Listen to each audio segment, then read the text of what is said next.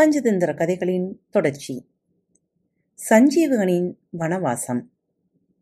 காட்டில் தனித்து திரிந்த சஞ்சீவகனுக்கு உடைந்த கணுக்கால் குறையை தவிர வேறு எந்த குறையும் இல்லை.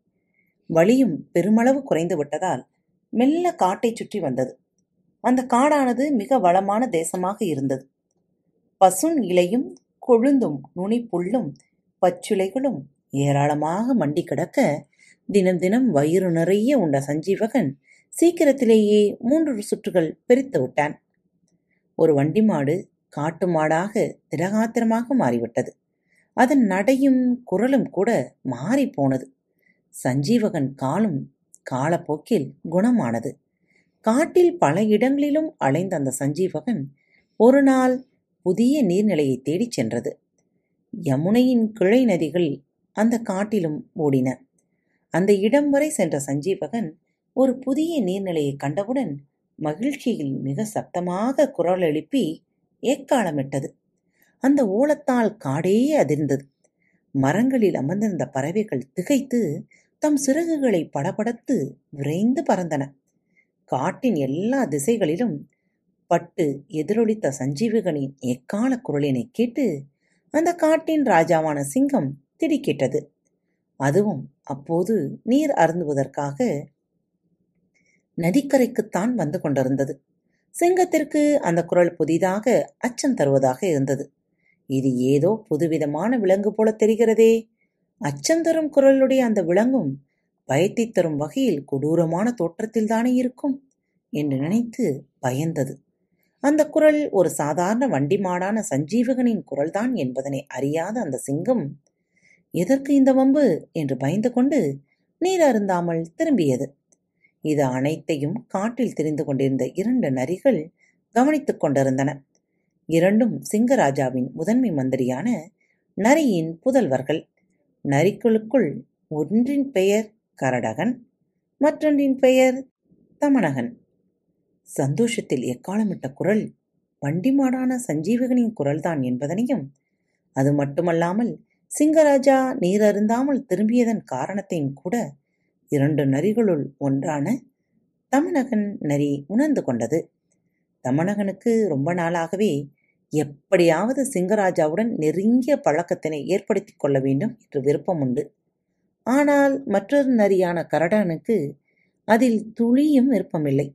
நடந்தவற்றையெல்லாம் பார்த்து கொண்டிருந்த தமனகன் கரடகனை பார்த்து நம்முடைய ராஜா தண்ணீர் அருந்த ஆற்றிற்கு வந்தும் தண்ணீர் அருந்தாமல் ஏன் திரும்பிச் செல்கிறார் என்று உனக்கு புரிந்ததா? என்று கேட்டது.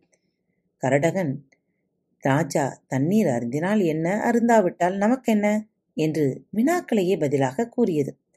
தமணகன் ராஜா தண்ணீர் அருந்தாததற்கான காரணம் ராஜாவுக்கும் எனக்கு மட்டுமே தெரிந்த ரகசியமாக இப்போது உள்ளது. அந்த ரகசியத்தை வைத்து நாம் ஏதாவது செய்யலாம் என்று கரடகனிடம் கூறியது. கரடகன் அந்த ரகசியத்தால் நமக்கு என்ன பயன் கிடைத்துவிடும்? அதனால் நமக்கு உண்ண உணவு கிடைக்குமா? என்று தமணகனிடம் கேட்டது. தமணகன் ராஜாவிடம் நெருங்கி பழகுவதற்கு வாய்ப்பு கிடைக்கும் என்றது. கரடகன் காட்டு வழியில் நிதானமாக நடந்தபடி தமணகனுக்கு புத்தி கூறும் விதமாக நான் ஒன்றை சொல்கிறேன் கேட்பாயா? தனக்கு சம்பந்தமில்லாத காரியங்களில் தலையிட்டு தகாத செயல்களை செய்கிறவன் ஆப்பை பிடுங்கிய குரங்கு பட்ட பாட ஆவான் என்று கூறியது. தமணகனுக்கு இது புரியவில்லை. அது என்ன? ஆப்பை பிடுங்கிய குரங்கு பட்டப்பாடு என்று கேட்டது. கரடகன் ஆப்பை பிடுங்கிய குரங்கின் கதையை தமணகனுக்கு சொல்லத் தொடங்கியது. காத்து கொண்டிருங்கள். ஆப்பை பிடுங்கிய குரங்கின் கதையை கேட்பதற்கு. நாளை மீண்டும் மற்றொரு தலைப்பில் சந்திக்கும் வரை உங்களிடமிருந்து விடைபெற்றுக் கொள்வது உங்கள் அன்பு தோழி. அன்பு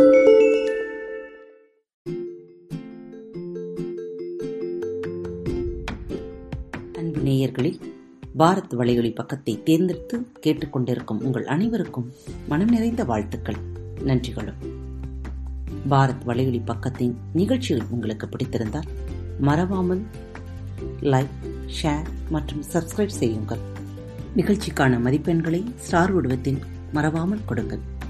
நிகழ்ச்சி பற்றிய கருத்துக்கள் இருப்பின் கீழே குறிப்பிடப்பட்டுள்ள இமெயில் முகவரிக்கு அல்லது உங்களது மெசேஜ் பாக்ஸில் ரெக்கார்ட் செய்து தாராளமாக அனுப்புங்கள்.